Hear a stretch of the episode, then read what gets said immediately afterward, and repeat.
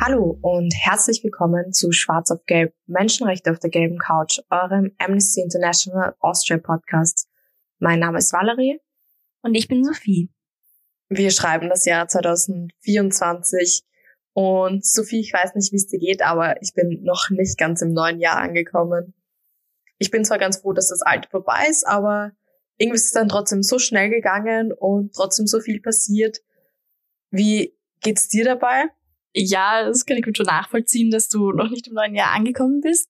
Bei mir ist es dieses Jahr tatsächlich anders. Ich habe ähm, irgendwie einen sehr schönen Start ins neue Jahr gehabt. Es ist jetzt gar nicht großartig irgendwas passiert, aber irgendwie bin ich doch zuversichtlich in dieses neue Jahr gestartet und glaube, dass sich vieles zum Positiven entwickeln wird und hoffe es natürlich. Aber ja, vielleicht ist einfach mit 2023 ein weiteres Jahr, an dem so viele furchtbare Dinge passiert sind und dass ich einfach nicht mehr kann. Ich, ich brauche einen positiven Ausblick. Und ja, wenn man das nochmal Revue passieren lassen möchte, gab es oder gibt es seit mehreren Jahren, aber natürlich auch weiter bestehend in, seit 2000, also in 2023 neben verheerenden Kriegen in Ukraine, Gazastreifen und Sudan auch mehrere Klimarekorde, die gebrochen geworden sind. Und ja, das Jahr hat aber auch einiges Positives herausgebracht. Wir wissen endlich, wie Familien, die keine Ahnung haben, wie sie ihre Kinder ernähren, nun dafür sorgen können, warme Mahlzeiten auf, auf den Tisch zu setzen, einfach zu McDonald's gehen. Danke, lieber Bundeskanzler, dafür.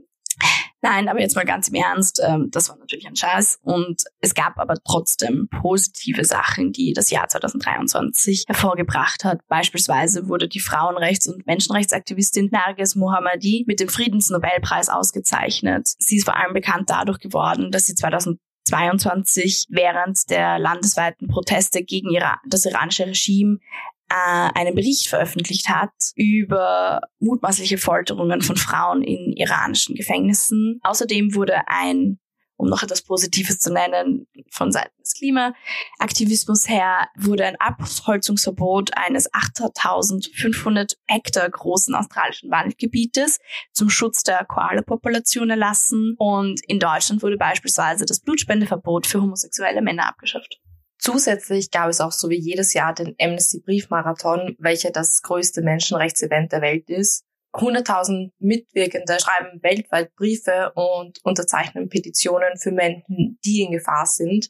Darüber, wie genau das im Jahr 2023 hinter den Kulissen abläuft bzw. abgelaufen ist und wie sich Amnesty dafür entscheidet, sich für eine Person einzusetzen, erzählen uns gleich Flo und Ruth von Amnesty International Austria in einem Interview.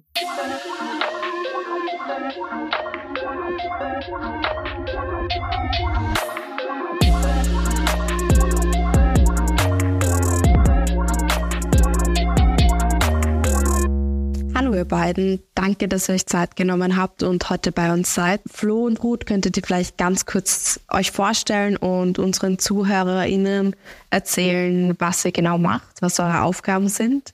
Ja, hallo. Danke für die Einladung erst einmal. Ich bin die Flo oder Florentine. Die Ruth und ich sind gemeinsam bei Amnesty International Österreich im Team Menschen in Gefahr. Und eigentlich werden wir euch jetzt die ganze Folge lang erzählen, was das genau bedeutet und wie wir so arbeiten. Bin auf jeden Fall auch schon sehr gespannt, was ihr zu erzählen habt. Und Ruth, wie schaut's bei dir aus? Wie lange bist du schon dabei? Ich mache das jetzt schon seit sieben Jahren. Es geht einfach darum, wie Amnesty sich für Menschen einsetzt, die sich in irgendeiner Weise in Gefahr befinden, beziehungsweise die eben vor allem von Menschenrechtsverletzungen betroffen sind. Kann uns eine von euch vielleicht gleich erklären, wie Amnesty eigentlich zu diesen Personen kommt? Also Amnesty International arbeitet global ja in verschiedensten Ländern. Es gibt dann immer Research-Teams, die vor Ort sind, die sich wirklich mit der jeweiligen Menschenrechtslage in den Ländern sehr gut auskennen. Und diese Personen werden dann auch darauf aufmerksam gemacht, dass zum Beispiel sich eine einzelne Person gerade, ich sage jetzt mal als Beispiel, weil das einfach was ist, was wir oft haben, zu Unrecht in Haft befindet, zum Beispiel weil sie ihre Meinung geäußert hat. Da ist es dann tatsächlich oft so, dass sich einfach Angehörige melden oder dass sich die rechtlichen Vertretungen der Personen melden und auf auf diese Situation aufmerksam machen. Und das Amnesty Research Team prüft dann vor Ort, ob es tatsächlich sich um eine Menschenrechtsverletzung handelt und auch, was für Möglichkeiten es gibt, sinnvoll ist. Also es ist ja oft so, dass oder Amnesty arbeitet in erster Linie auch über diese öffentliche Aufmerksamkeit, darüber, dass dann diese diese Situation der Betroffenen auch öffentlich gemacht wird und wirklich auch so global Druck gemacht wird. Und das kann ein sehr starkes Mittel sein. Es kann aber unter Umständen auch etwas sein, was kontraproduktiv ist oder in einem konkreten Fall jetzt gar nicht hilfreich ist, sondern eher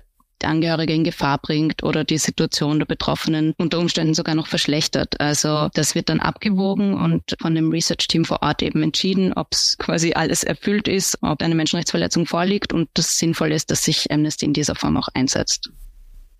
Okay, wow, das klingt nach viel Arbeit. Habt ihr vielleicht auch ein Beispiel dafür, wo ihr uns die Situation ein bisschen genauer erklären könntet? Ähm, ja, vielleicht ein, in gewisser Weise ein ganz schönes Beispiel. Also wir haben jetzt in diesem Jahr zwei große Erfolge feiern können. Und zwar sind zwei Personen, für die wir uns schon sehr lange eingesetzt haben und die vor allem für uns, für unsere Arbeit in der österreichischen Sektion sehr, sehr wichtig waren. Die sind beide freigekommen in diesem Jahr. Und zwar waren das Kamran Gaderi und Massoud Mossaheb. Und die beiden sind im Iran inhaftiert gewesen zu Unrecht. Also sie, sie haben eigentlich, sie haben sich überhaupt nichts zu Schulden kommen lassen. Es war, oder es ist so, dass sie beide ursprünglich im Iran geboren sind, aber schon ganz lange in Österreich leben und die österreichische Staatsbürgerschaft haben, ähm, hier auch Familien haben und äh, also eben, wie gesagt, schon seit vielen Jahren in Österreich leben. Und der Iran hat eine gewisse Taktik sozusagen, dass, ähm, dass die iranischen Behörden Menschen, die iranische Wurzeln haben, aber eben auch Staatsbürgerschaften in, in der Regel europäischen oder westlichen Ländern haben, dass die inhaftiert werden, um Druck auszuüben auf die jeweiligen eben europäischen oder westlichen Länder. Und das war halt hier auch der Fall. Also Kamran war über siebeneinhalb Jahre inhaftiert und Massoud dreieinhalb und äh, na, viereinhalb sogar. Also wirklich äh, eine ganz lange Zeit sind diese beiden Menschen im Gefängnis gesessen, ohne dass es eigentlich einen vernünftigen Grund dafür gegeben hat. Das sind eben in beiden Fällen die Angehörigen, haben sich direkt an, an die österreichische Sektion gewandt und wir haben dann die Informationen weitergegeben an das Research-Team für den Iran und die haben natürlich geprüft, ist das überhaupt eine Menschenrechtsverletzung oder was, was, was ist da passiert? Was, was liegt da vor? Und dann ist entschieden worden, dass es äh, gut ist, wenn eben äh, viel öffentliche Aufmerksamkeit auch auf diese beiden oder die Geschichte dieser beiden Menschen äh, gelenkt wird, um so einen Druck auch ausüben zu können auf die iranischen Behörden. Und das ist natürlich ein Aspekt. Ein zweiter Aspekt ist immer auch unsere Arbeit, also eben auf der einen Seite in der Öffentlichkeit und auf der anderen Seite versuchen wir schon auch eben auf einer anderen Ebene, eben hinter den, sagt man immer, hinter den Türen, äh, waren wir äh, vor allem auch mit den österreichischen Behörden sehr stark im Kontakt und die haben natürlich auch sehr versucht, ihre Staatsbürger frei zu bekommen. Also es ist dann immer auch so ein bisschen ein Zusammenspiel dieser verschiedenen Möglichkeiten, Druck auszuüben auf die Behörden, die verantwortlich sind für die Menschenrechtsverletzung. Und es hat, ja, es hat lange gedauert, aber dieses Jahr im Juni haben wir die Nachricht bekommen, dass sie beide freigelassen wurden. Ja, es hat dann noch ein bisschen gedauert, bis sie wirklich zurück waren in Österreich, aber es war, ist ein, ein, ein sehr besonderer Moment, als als die Nachricht kam und als sie dann auch wirklich als klar war, jetzt sind sie wirklich in Sicherheit und zurück bei ihren Familien und sie waren beide auch dann bei uns im Büro und wir haben angestoßen auf ihre Freiheit und das war, ja, war wirklich eine sehr, ein sehr bewegendes Erlebnis. Also da merkt man, dass die Arbeit wirklich auch einen Sinn hat und man was bewegen kann damit. Das klingt richtig, richtig schön. Ähm, wie ist es eigentlich für euch? Wie fühlt sich das an, einen Menschen zu sehen, über dessen Leben man doch so viel weiß und was glaubt ihr, was gibt es für Hindernisse seither oder was hat sich seit Juni, seit der Entlassung getan? Also wie ich schon gesagt habe, sie waren, sie waren beide bei uns im Büro und genau, es, es war auch sehr besonders, weil wir arbeiten natürlich viel mit Bildern, weil das die Leute draußen auch sehr anspricht. Das heißt, für mich waren diese Gesichter schon so vertraut, aber ich hatte sie ja eigentlich noch nie getroffen und sie dann wirklich auch in der Realität war sehr besonders. Und ähm, es ist so, Dr. Mosser ist, ist schon über 75 und auch gesundheitlich sehr angeschlagen. Also ich glaube, für ihn ist es wichtig, sich einfach jetzt gut zu erholen und, und auch wieder hier zurück anzukommen in der, in der Freiheit. Und ja, auch für Kameran äh, gibt es einige gesundheitliche Dinge und eben dieses sich wieder an ja, an die, an die Familie gewöhnen und das Zurücksein und auch, also Cameron hatte kleine Kinder, als er inhaftiert wurde. Mittlerweile sind die zum Teil schon so groß, dass sie äh, an der Universität sind und so. Also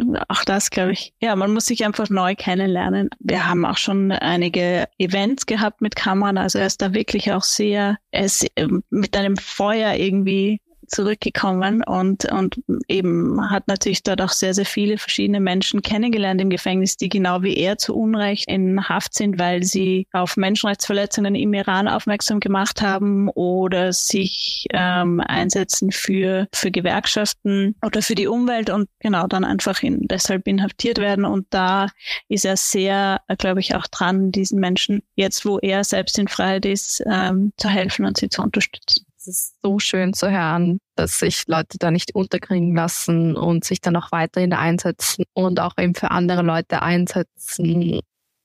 Ich finde, das ist so toll zu hören und jetzt auch zu diesen beiden. Was waren eure Aufgaben? Was habt ihr konkret gemacht? Beziehungsweise wie hat eure Arbeit dabei ausgesehen? Also wir haben, wir haben unterschiedliche Arten und Weisen, wie sich Menschen einsetzen können für ähm, Personen, die sich in Gefahr befinden. Also eben wie Florentine schon gesagt hat, so ein ganz wichtiger Hebel ist diese, diese öffentliche Aufmerksamkeit. Und so ist auch äh, Amnesty eigentlich entstanden oder die Arbeit von Amnesty hat zu Anfang mal vor allem so ausgesehen, dass es darum ging, darauf aufmerksam zu machen, dass da eben eine Menschenrechtsverletzung passiert, dass sich da eine Person in Gefahr befindet. Und dadurch, dass die Öffentlichkeit darüber informiert wird und auch Menschen sich einsetzen für diese Personen, indem sie zum Beispiel Briefe oder äh, E-Mails oder Appelle in irgendeiner Weise an die verantwortlichen Behörden schicken. Dadurch entsteht ein Druck auf die Behörden. Also sie sehen einerseits, oh je, da draußen wissen Leute, dass wir jetzt die und die Person hier bei uns im Gefängnis sitzen haben es ist dann so, dass die Personen, die sich in Gefahr befinden, einfach nicht mehr so leicht eben zum Beispiel Opfer werden können von verschwinden lassen oder gefoltert werden können. Genau, je mehr Leute sich einsetzen, je mehr Briefe geschickt werden, je mehr Faxe und E-Mails und Telefonanrufe kommen, desto größer wird dieser Druck und desto eher gelingt es dann auch natürlich, dass, dass Personen wirklich schlussendlich auch freikommen oder zum Beispiel zumindest die, die dringende äh, medizinische Behandlung bekommen, die sie benötigen oder eben nicht mehr gefoltert werden oder also dass, dass Personen zu Unrecht im Gefängnis sitzen, ist ja nur eine. Wir setzen uns für ganz viele verschiedene Dinge ein. Auch zum Beispiel Personen, die vor einer Zwangsabschiebung sind oder es ist auch ähm, so, dass wir zum Beispiel versuchen, auf diese Art und Weise zu verhindern, dass diskriminierende Gesetzesentwürfe auch umgesetzt werden und solche Dinge. Also da gibt es wirklich ja. ganz viele verschiedene Ebenen, auf denen wir arbeiten. Und was könnte man als Einzelperson machen, um Personen in Gefahren zu helfen? Von uns gibt es diverse Möglichkeiten, sich einzusetzen. Zum Beispiel jedes Monat gibt es eine Online-Aktion auf der Amnesty Österreich Website. Da wählen wir quasi eine Person aus, die sich gerade in, in, Gefahr befindet und beschreiben diese Situation dann genauer und erstellen eben eine sogenannte Online-Aktion. Das bedeutet, man kann einfach mitmachen, quasi digital unterschreiben und das geht dann je nachdem entweder direkt als E-Mail an die jeweilige Behörde oder wenn es keine E-Mail-Adresse gibt, sammeln wir diese Unterschriften und schicken das dann mit einem Brief und quasi die gesammelten Unterschriften physisch an die jeweiligen Behörden. Das ist eine Option. Dazu kann man regelmäßig auf unsere Website schauen und sich jedes Monat quasi anschauen, was welche Person gerade für welche Person man sich gerade einsetzen kann. Noch einfacher ist es, den Newsletter zu abonnieren. Da bekommt man das dann quasi ins E-Mail-Postfach geliefert von uns und kann sich mit einem Klick einfach einsetzen. Eine weitere Option, die wir haben, die ich persönlich auch sehr cool finde, ist die sogenannte Mobile Action. Da geht das, es ist quasi vom Prinzip her ganz ähnlich, aber statt über E-Mail läuft es über SMS. Das heißt, man kann sich dazu anmelden, es kostet nichts und man bekommt alle zwei Wochen von uns eine, eine kurze SMS eben, ähm, wo einfach die Person vorgestellt wird, die Situation, in der sie sich befindet und man antwortet ganz einfach auf diese SMS mit dem Wort Act und das zählt dann als Unterschrift. Und das funktioniert dann quasi wieder genauso, dass wir diese Unterschriften dann zusammensammeln. Da kommen dann auch mehrere tausend zusammen und werden dann an die jeweiligen Behörden von uns geschickt. Das ist auch sehr easy, würde ich sagen. Genau, dann gibt's aber natürlich auch die Option, sich tatsächlich gemeinschaftlich einzusetzen. Also wir haben ja in ganz Österreich auch verschiedene ehrenamtliche Gruppen, die immer wieder Aktionen machen. Ähm, es gibt auch ganz viele Möglichkeiten. Also man kann ähm, sich entweder einer der Gruppen anschließen. Es gibt zum Beispiel Jugendgruppen. Es gibt verschiedene Netzwerke zu verschiedenen Themen, die dann aber auch eben zu zu konkreten Personen arbeiten oder da einfach, ja, also Menschen in Gefahr, die zum Thema passen, sage ich jetzt einmal, quasi herausgreifen und dazu dann mehr arbeiten oder einen Infostand machen oder irgendeine Aktion planen. Es ist im Grunde, gibt es auch sehr viel kreative Möglichkeiten und Möglichkeiten, sich selbst einzubringen. Neben Briefen und per SMS habe ich auch mitbekommen, dass ihr noch Faxgeräte habt. Arbeitet ihr noch mit denen, beziehungsweise warum genau Faxgeräte?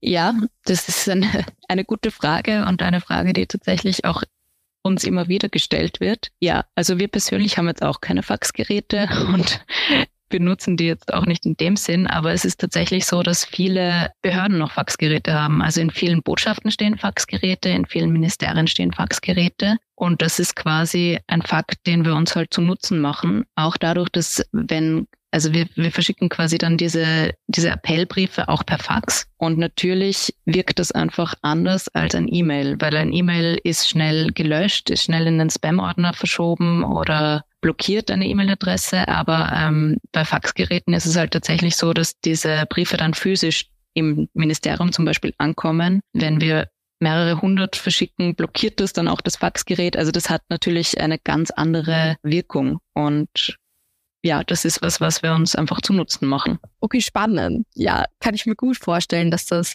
einen ganz anderen Eindruck hinterlässt, wenn dann plötzlich eben der Zettel vor einem ist und eben, wie du sagst, E-Mails können untergehen oder eben die E-Mail-Adresse geblockt sein. Also es gibt so viele Möglichkeiten. Da ist das sicher absolut nur von Vorteil. Jetzt auch gerade bei Briefen, mit was für Einzelpersonen beschäftigt ihr euch nächstes Jahr? Was kommt da auf euch zu? Also es äh, gibt mehrere Personen, wo wir schon wissen, dass wir uns äh, nächstes Jahr weiter für sie einsetzen werden. Das ist einmal Alexandra Skocilenko aus Russland. Sie ist eine Künstlerin, die 2022 eine kleine eigentlich Protestaktion gestartet hat gegen den russischen Einmarsch in der Ukraine, äh, indem sie Preisschilder im Supermarkt ausgetauscht hat mit äh, Informationen über den Krieg. Und ähm, sie ist dann verhaftet worden und jetzt im November dieses Jahr ist sie zu sieben Jahren Gefängnis verurteilt worden, weil sie eben, also da gibt's jetzt eine, eine neue ähm, Anklage quasi, dass äh, die Verbreitung von Falschinformationen über die, die Situation in der Ukraine. Und Genau, also sie ist jetzt zu sieben Jahren Haft verurteilt worden. Sie ähm, leidet auch an Zöliakie, also sie darf gar kein Gluten zu sich nehmen. Und das ist natürlich im Gefängnis besonders schwierig. Also da wird oft nicht die die notwendige äh, Versorgung für sie ähm, sichergestellt. Also sie ist auch in auch gesundheitlich schon äh, in schlechter Verfassung und eben genau, also da wollen wir uns unbedingt weiter für sie einsetzen. Und und eine zweite Person, für die wir uns auch einsetzen werden, ist Badr Mohammed. Er ist ein junger Ägypter, und er hat, äh, ist 2013, als sehr, sehr viele ähm, Proteste und Demonstrationen waren in Ägypten und dort auch die Sicherheitskräfte sehr brutal vorgegangen sind gegen diese Demonstrationen oder die Protestierenden ist er als 17-Jähriger einfach in eine Menge von fliehenden Menschen geraten und dann auch festgenommen worden. Und er befindet sich auch jetzt im Gefängnis da wollen wir uns auch einsetzen, dass er freikommt. Ähm, insbesondere haben wir auch entschieden, da zu diesen zu ihm zu arbeiten, weil es so ist, dass er verheiratet ist mit einer Österreicherin. Also da haben wir auch eine Möglichkeit, die oder da haben auch die österreichischen Behörden ähm, ein Interesse, sich da einzusetzen und genau sind wir auch schon im Kontakt mit ihnen und also da haben wir nochmal einen konkreteren Hebel irgendwie, äh, um zu versuchen, dass er freikommt. Dann werden sicher auch noch viele andere Menschen dazukommen, leider für die wir uns einsetzen müssen. Und dann haben wir natürlich auch wie jedes Jahr den Briefmarathon okay, wow, das ist wirklich kreativ mit dem Supermarkt. Einfach eine tolle Idee, um viele Menschen zu erreichen. Ich hoffe, es geht alles gut aus. Aber apropos Briefmarathon, könnt ihr uns vielleicht ein bisschen genauer erklären, was das Ziel vom Briefmarathon ist? Also der Briefmarathon ist sozusagen die, das größte Menschenrechtsevent der Welt. Ähm, also so nennen wir das immer. Und es ist, ähm, findet jedes Jahr statt, jedes Jahr im Dezember, und zwar um den 10. Dezember, den Tag der Menschenrechte.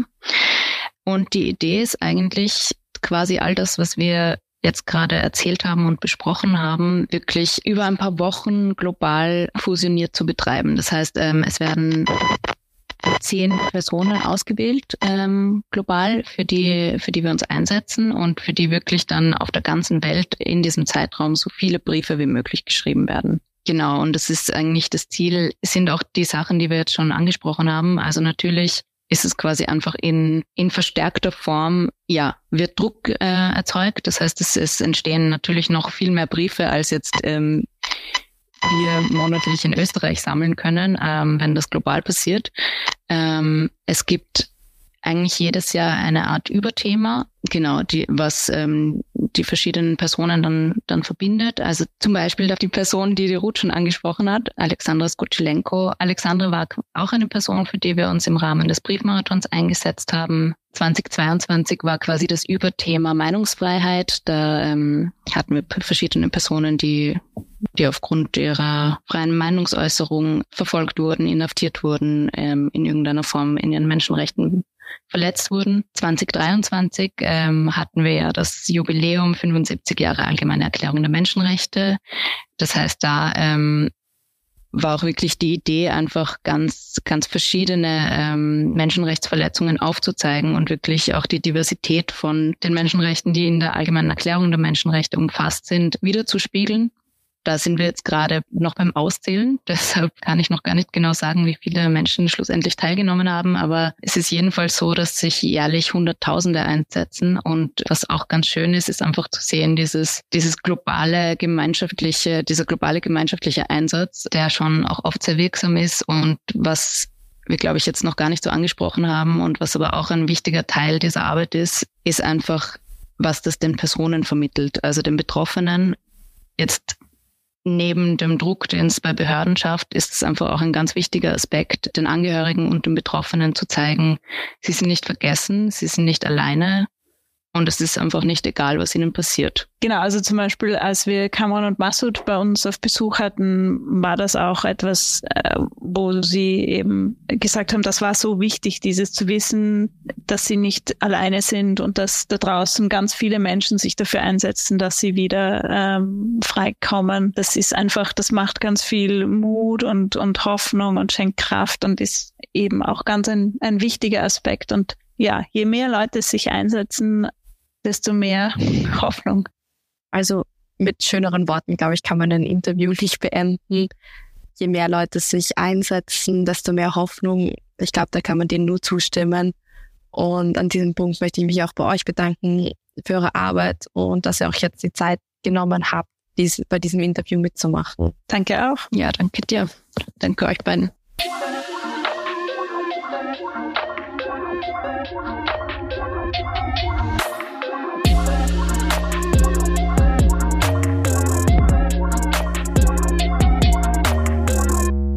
Wow, ich finde es richtig spannend zu hören, wie das alles abläuft. Und es ist auch wunderschön anzuhören, wie viel Kraft es einem geben kann, zu sehen, wie viele Menschen hinter einem stehen und einen unterstützen. Und das ist einfach genau das, was der Briefmarathon Jahr für Jahr aufs Neue schafft. Was ich außerdem auch cool finde, ist zu sehen, dass es Flo und Ruth tatsächlich auch Spaß macht, an diesem Briefmarathon mitzuwirken. Und ich habe auch das Gefühl, dass sie Kraft daraus schöpfen, diese Geschichten zu erleben. Ja, damit sind wir am Ende der heutigen Folge angekommen. Und ansonsten bleibt uns wie immer nichts anderes übrig, als Danke zu sagen, dass ihr euch die Zeit genommen habt zuzuhören.